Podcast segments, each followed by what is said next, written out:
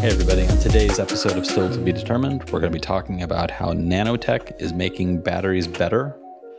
Or should I say betterer? Because nanotech with batteries is something that's been in the offing already for a while. And it just feels like this most recent video from Matt's channel is basically saying, well, maybe it's almost here. Mm-hmm. We'll find out more as we talk about that. As usual, I'm Sean Ferrell. I write. I'm a writer of some sci fi, I'm a writer of stuff for kids, and I'm also curious about technology. Luckily for me, my brother's Matt. I've undecided with Matt Ferrell. And of course, that's what brings you here in the first place. You wouldn't be listening to my voice if you hadn't already listened to his. Matt, how are you doing today? I'm doing pretty well. Pretty good weekend so far. How about you? I'm doing okay. We've had some fall weather as we head directly toward Halloween and uh, starting to feel like the, the air is a little crisper than it had been. Of course, with weather changes and everything like that, crisp is a relative thing. So having to go out with Winter's a sweatshirt coming. as opposed to um, yeah. a t-shirt is where we are right now. Yeah. Before we get into today's discussion, I wanted to share some thoughts about our most recent episode. This was the discussion on supersonic flight, and there was a lot of back and forth, no pun intended, around the supersonic flight questions mainly is it reasonable? Is it realistic? And even if it is reasonable and realistic, how much would people want to be a part of it? There were comments like this, like this one from Steve Calitri, who wrote, Sean, you hit the nail on the head with your comment about making the flight experience better rather than faster. My husband and I flew Boston to Los Angeles business class on a 787 for the first time in January a post pandemic splurge for us, and the whole experience is a different world than flying economy. I wish the airlines would focus more on all passenger comfort and convenience rather than breaking up economy class into different subsegments. Basic economy, economy, premium economy, comfort plus. It's ridiculous. And yeah. yes, I'm right there with you, Steve. This is a growing framing of the travel experience where now you get economy, but if you go economy plus, you can actually bring luggage. So, you know, shaving off more and more and seeing exactly how close they can get the seats together before customers say, I can't feel my feet anymore, doesn't seem like the best way to go. There was also this. There's a lawn chair strapped to the back of the plane. That's right. Luck. Yeah. Here's a rope. Good luck. I also enjoyed this comment regarding sonic booms or sonic thumps, as some of the yeah. aviators have been promoting. This one from Old Gamer Noob. Old Gamer Noob. I love the the handle. Uh, but Old Gamer had this to share. I had the experience in St. Louis at an air show where a B 1 bomber introduced itself into the show flying right over the crowd, under the St. Louis Arch with its wings swept back. Since it goes wow. faster than its own sound, no one saw or heard it coming, so the whole crowd instinctively ducked and screamed at the sudden blast of noise. Lower decibel level and a thump instead of a boom sound nicer, but I'm not sure how to avoid the surprise factor. As I yeah. recounted to Matt my experience in San Francisco of standing on a busy sidewalk doubling over and screaming at the sound of a sonic boom. we, we should probably call this the pucker factor. It What's is. the pucker factor of this pu- plane? Yes, and it could be uh, on a scale similar to the seismic or decibel scale. So it could be exponential. Yes. The pucker factor of two yes. is 10 times as great as the pucker factor of one. So, Sean, I just want to inject one comment. It's an email I got a couple days ago. I'm not going to give his full name because I don't know if he wants me to say his full name, but he's, his name is Tony he sent me an email about on my YouTube channel. I'm getting a lot of viewers are probably noticing this, a lot of scam accounts that are pretending to be mm. me that comment in my comments and they say things like, call me on WhatsApp. And it's got like a WhatsApp number. You've just won a prize. It's all that kind of stuff. It's a huge problem across YouTube. All creators are experiencing this. I sometimes get five to 600 of these comments on every video. Mm-hmm and I try to delete them and take them down as fast as possible. I've been putting filters into the con- comment controls to try to preemptively get them before they come out, but it's just a game of whack a mole. And YouTube is really dropping the ball on fixing this. It's freaking Google. It's like, come on, you yeah. got put a couple engineers on this, come up with some algorithms, can stay on top of this, and they can't. They're being beaten by these scam bots. Well, somebody emailed me saying, they actually did try to contact Mm. one of these people. They thought it was real. They contacted them. And here's why I'm bringing this up. Uh, they used you, Sean, as, as their like second factor authentic- authentication. They said it was getting, they were told they wanted Powerwall, but they had to pay something like a thousand dollars for the shipping. Like, okay, why do I have to pay for shipping if you're giving me this eight thousand dollar Powerwall? Something's not right here. So he said he asked him. Here's what he wrote. It's funny. I had a feeling this was a scam, so I asked them, "What is the name of your brother's book that he published in 2016, and who is the publisher?" Their answers were both wrong. I'm amazed by that because that information is so easy to find. If you just go to I know. Google and you look up like Sean Ferrell 2016 novel, you're going to find that information. So that's Yeah. first of all, Tony, hat tip to you for like putting together a, a little quiz for them to be able to to break through that. But like I'm with I'm with Matt. This is a huge problem. I did not know that it was happening on our videos or Matt's videos directly. But Oh, yeah. what I would I've seen it. I'm I'm a I'm a Matt and I are both gamers, big fans of of games like Destiny. I follow a lot of YouTubers who cover Destiny, and I recently saw a couple of them in conversation talking about how often this happens on their videos and that what Mhm. they end up with are like they they were doing a public service announcement basically saying we will never contact you via comments. We will never Nope. contact you via a secondary account that isn't our primary account. We will never respond on a video as a second account. And we will never direct you to a third party app to contact us. And I think that that's it's it's really really uh, deplorable how how often this is happening. And I agree with you. This lands completely in YouTube and Google's laps to say how are you not able to police this better when if 500 comments like this are ending up on a video there's not an individual doing that there's a It's a, it's it's there's bots. a computer program in the background that is just running and doing this and on a different video of ours i went back to look at some comments and i did find a conversation in the comments that was about 30 comments deep and it was clearly about crypto. it was all about crypto and it was I- yep. all clearly robots Every talking episode. to robots and Every i just i just deleted the entire thread from the comments i hid the entire thing it was because it was 30 comments deep it was our top comment so it pushed it Yeah. right to the top because it was the most active comment thread and it, it was just like Yeah. they start off with the great video let me talk to you about crypto and off Yeah, I did something about investing, and this person helped me. Who Yeah. was it? Go talk to this person. yeah Same. They do the same routine every single time, and I just want to make it clear to everybody the same kind of like public announcement. I never will do giveaways in that method. Yeah. If I ever do a gift giveaway, it's going to be directly from me, from my email, from my website. I will never direct you to WhatsApp. I will Yeah. never do anything like that. I would even So it's- I it's a would hasten scam. to add. Yeah. I'd be willing to bet if you were to, doing a giveaway, you might actually mention it in the video. Yes, it would 100% be mentioned in the video. I don't do like ghost giveaways. That doesn't happen. And guess what, users? I'm, I'm giving away. I'm giving away power walls, but it's a secret. Yeah, exactly. Yeah. Thank you for bringing that up, Matt. It's important. I also enjoyed this comment from Rich Bilb, who simply makes a a suggestion to you, Matt. There are hybrid airliners in testing now. Do a show about them. So Yes. Yes.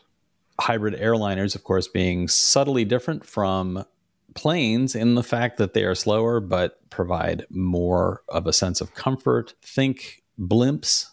And Matt and I have talked about them multiple times, including developments in the hybrid model. But maybe it's time for another refresher because it always seems like when Matt revisits a tech, it's moved forward faster than even he anticipated Yes. which brings us perfectly to this video. This is Matt's most recent episode. This is Game Changing Tech for Batteries Lithium Mining Explained. It aired originally on October 25th, 2022. And ultimately, what you're talking about in this, you're talking about Energy X. I've got the company name mm-hmm. right. And yep. their is it their CEO Teague? Yes, Teague is the CEO okay. and founder. So you're yep. talking with Teague again. You had conversations with him a little more than a year ago. A little over a year yeah. ago. Yep. And at that time, his his company was looking at ways of using nanotech to harvest lithium and doing so in a way that would alleviate some of the mining concerns. Well, here we are now, a little more than a year later, and it sounds very much like Teague is not only much further down the path on doing exactly what he set out to do previously, but yeah. he's even got some new ideas about what his company could do. Do you want to touch on some of those offshoots from his main focus? Yeah. Well, I mean, they did pilot testing. And so they've kind of proven out the tech. And now they're working with new partners to roll out four or five more implementations of the technology. But what they're planning on doing is building out batteries, which is, he talked about that when I talked to him a little over a year ago. He brought up the fact that they've been talking to battery researchers because this could, their technology could be used as a membrane uh, solid state battery, and uh, they've actually gone way further down the the path of that than I anticipated. And uh, on John B. Goodenough's, who's now retired, legendary battery researcher, his team, a significant portion of his team from the University of Texas, is now working at EnergyX, researching solid state batteries, lithium metal batteries. And that's the part that kind of blew me away. I didn't expect them to be that far along in the process of their battery research. So it sounds like they're getting very close to trying to find partners and trying to do pilot testing with some initial battery designs, which is kind of crazy. Yeah, I enjoyed in the video when you asked the question, What about that team? And he just smiled and mm-hmm. said, That team works for me now. Yes. Including pointing out that one of his lead guys is the last PhD student to graduate under Goodenough. So, yes. Yep. So at least we know that guy is good enough. Oh, sorry, sorry. so some of the things that occurred to me as I was watching the video that I don't know that you had a direct discussion with Teague about this, but I was wondering a lot. The discussion seemed to be about you take either uh, the hydration method, dehydration method, where you're putting out the, you're creating a brine and you're allowing the the brine pools. The brine pools. Yes. You're allowing that to effectively reach a saturation level where you can start filtering it through a carbon, a nanocarbon filter and capture the lithium. And he discussed how the nanocarbon actually has there are properties within the the chemical reactions of these things and the the physics of it where lithium just naturally wants to go through the netting and other materials want to avoid the netting so that the filtration yes. process is very efficient and doesn't require it's it's not like you're having to apply any kind of energy or tech to this other than just a, a natural filtration process how applicable is this to other forms of lithium uh, filtration. And what I'm thinking about mainly would be recycling processes because he's talking at one point about three different types of harvesting tech, which include solvents and mm-hmm. you know, breaking down mineral components, breaking down mined components. And I'm wondering how much could this technology be used in a recycling plant where they're taking existing batteries, breaking them up, chewing them up into some kind of metal slurry, and then dissolving that, and then using this process in that? Is that something that they have looked into, or is this just me merging two no, different texts together? He and I didn't talk about that, but it wouldn't surprise me that it could be. I don't think it will be, mainly because there are so many companies that are already doing lithium battery recycling, um, like Li-Cycle, American Manganese, Redwood Materials, and they all have different, slightly different processes of what they do. But the way they, it's called black mass. When you chew up the batteries and you end up with this, that slurry, just like this mound of stuff. It's just this black mass, and then you basically start to separate and extract the different materials out from that you typically do that with acids and different chemicals to separate things out. That process is actually very efficient, very cheap, very easy to do. So I don't know if there's going to be a huge benefit to do something like Energy X's membranes with their metal organic frameworks for that. I don't know if it's like if there's an expert out there that knows. It's like it doesn't seem to me like it would be a, a huge gain by doing that.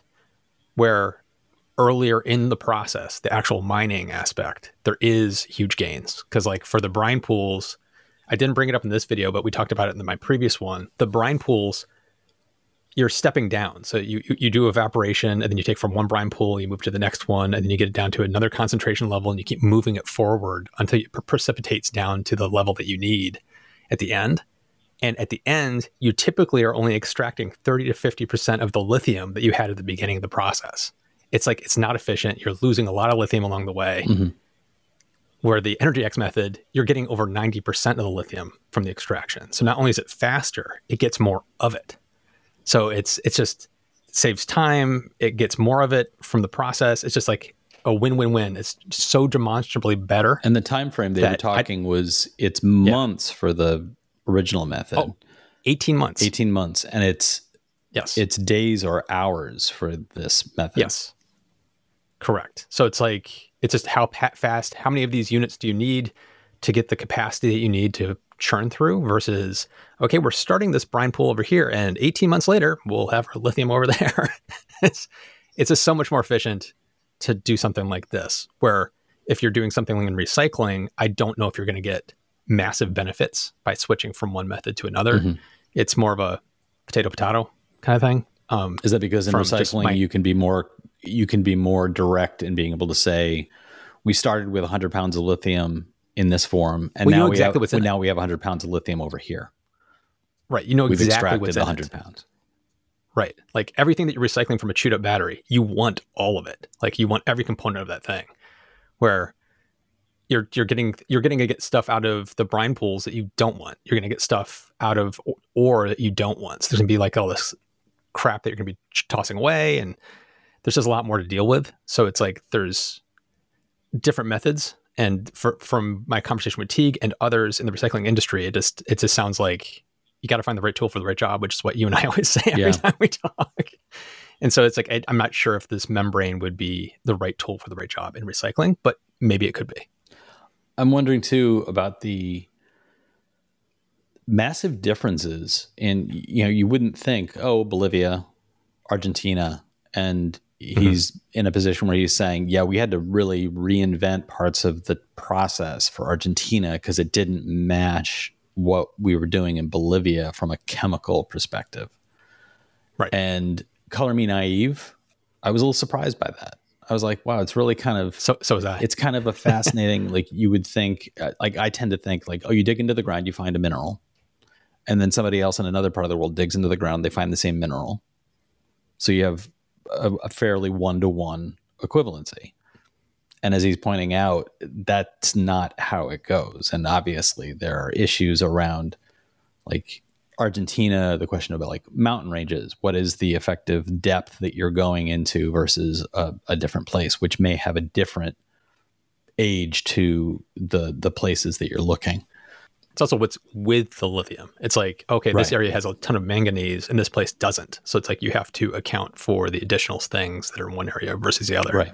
So you yeah. talked in the video about how much Bolivia is effectively the gold mine of they're huge of yes. lithium. So it's if we had a, a gold rush here in the United States and California in the 1840s, do we have a lithium rush in Bolivia? Are companies descending oh, upon Bolivia with the intent of we need to get this out of the ground as quickly and efficiently as possible? Yes, there is no shortage of companies going to Bolivia saying, please, we'd love to work with you. And Bolivia is being very careful in who they're selecting. And I'm careful in what little, way is my question. Yeah, I was going to say it's a it's Teague was very political and cautious in how he phrased his answers to me about Bolivia, but I am not tied to Bolivia, so I'll just say this. It's a highly questionable government that there's some levels of corruption and some questions around the government and their policies and the fact that they held this um, open call to, to, for people to help improve their lithium mining and there were several companies that were selected to do this participation and energyx was one of them. And they said we're going to pick a winner from whoever does it best. And the thing was over and they still haven't picked a winner today. So it's like it's there's something weird going on behind the scenes mm. something hinky going on. And the fact that energyx was the only company that had a pilot facility on the ground in bolivia and they crushed it and they still didn't get the winner uh, the winning order mm all the other companies haven't been picked either. So it's like there's something weird going on in Bolivia right now with why they're doing what they're doing. Whatever that is, yeah. um, I'll leave it up to everybody else to speculate. But it wasn't because EnergyX's technology doesn't work. There's something else at play. It's politics. And what is the number two source for lithium? Well, China and Bolivia are kind of like the big players. Mm-hmm. And Tegan and I talked about this a lot, and I put some of it in the video, but there's a surprising amount of lithium out there, and people there's a lot of discussion about there's not enough lithium to to for what we require, and that's not completely true. There actually is a significant amount of lithium. It's just we can't get to it efficiently because of right. how we currently mine it. But with technologies like what EnergyX has, it's going to unlock a whole bunch of new places, and one of those places is America. Like our concentration, the the, the parts per million, is much lower than Bolivia. Like Bolivia is like the, the cream of the crop. But here in America, we still have a concentration level in different areas of our country that, with large swaths of it that is mineable with something like Energy X. So it's like we can start to supply our own lithium supply. But as many people point out in the comments, there are battery technologies that don't require lithium at all. And it's like they were saying we should look at those. And it's like, yes, we absolutely should. Yeah. But it's like you got to remember it's going to take a decade or more to ramp up other technologies before we can actually start to use them at scale. Right. So right now, lithium is our best bet. So we got to be mining lithium right now. So there, this is a clear winner to me of EnergyX's approach. You touch on something that I was going to raise later on in our conversation, which is as there are competitors to not only Teague's approach around lithium, but other competing technologies to lithium how mm-hmm. prepared is Energy X to slide into some of those other areas? In other words, right. is this technology something that they could say, well, we can do this with lithium. We could also do it with, and then name other minerals yeah. that they could use this technology for. Oh, yeah. No, this is metal organic frameworks are very adaptable. There's lots of different things you can do with it. The fact that they were, you know, we're going to be doing lithium mining. No, by the way, we can do lithium metal batteries shows that it's very flexible. And in my last conversation with Teague a year ago, we talked about how this could be used for desalination. And there's a huge need for desalination around the planet. This technology can be used for that. So it's even when we transition away from lithium at some point in the future and it's not a big need anymore, it's this technology is going to be able to be repurposed for an assortment of things in the mining industry and battery tech. So they're going to be able to adapt and grow mm. over time. It'll be interesting to see where they end up yeah. If not in just lithium. I'm very, very interested in that, especially with the desalination aspect of it, which, you know, usable water, and I don't just mean drinkable water, usable water is yeah. going to become, in some ways, more important than where's our oil coming from because, yep. You know, we're, we're reaching a critical mass right now of food production and the ability for farming to actually have enough water to raise the crops is becoming an issue as we enter drought stages around the world, including here in the United States. So this yep. is going to become a bigger and bigger issue as we move forward. There were also comments like this one from Ubites who wanted to remind us all that there are other ways of extracting lithium. And he points out another way of extracting lithium that you didn't mention is from clay. It's not known mm. that much yet, but it's been proven to work in a pilot plant in Nevada. You can check yep. Cypress Development Corp. They just released extraction results for battery grade lithium at 99.94. This exceeded the battery grade purity needed, 99.5. They are in the process of doing this feasibility study, but the price per ton in the pre feasibility study, which is harder to say than you would think, was $3,387. So it looks comparable to current costs. They also use a lot less water than brine operations. So there's another hint for you, Yes. Matt, maybe to dig into another source of not only lithium, but videos for the future. So, the listeners, I'm curious what are your thoughts about all this? The evolution of this technology is, I mean, Matt and I have talked about this before. Nano is a word that is slapped on products. Uh, nanocarbon is used to Yeah. describe everything from phone cases to pencil tips, and it usually means Marvel movies, Marvel The movies, Iron Man suit. and it means nothing most of the time. Yeah. But this is technology that people have been hinting at for decades, and it seems like we have reached a stage where people pointing at a machine that's humming along, and somebody could say, "Well, that's nanotech at work," and it might actually be real this time. So, what do you think? Do you think that this company is, as Matt and I have been talking about, leading the way, or do you see this as simply a blip as we move on to other tech? Let us know in the comments. You can jump into the comments on YouTube directly below the video, or you can reach out through the contact information in the podcast description. You'll find that podcast description wherever it was you found this podcast. You know where you found it. Go back there. Yeah. Look for it. I hope you do. Spotify, Apple, Google, many, many places.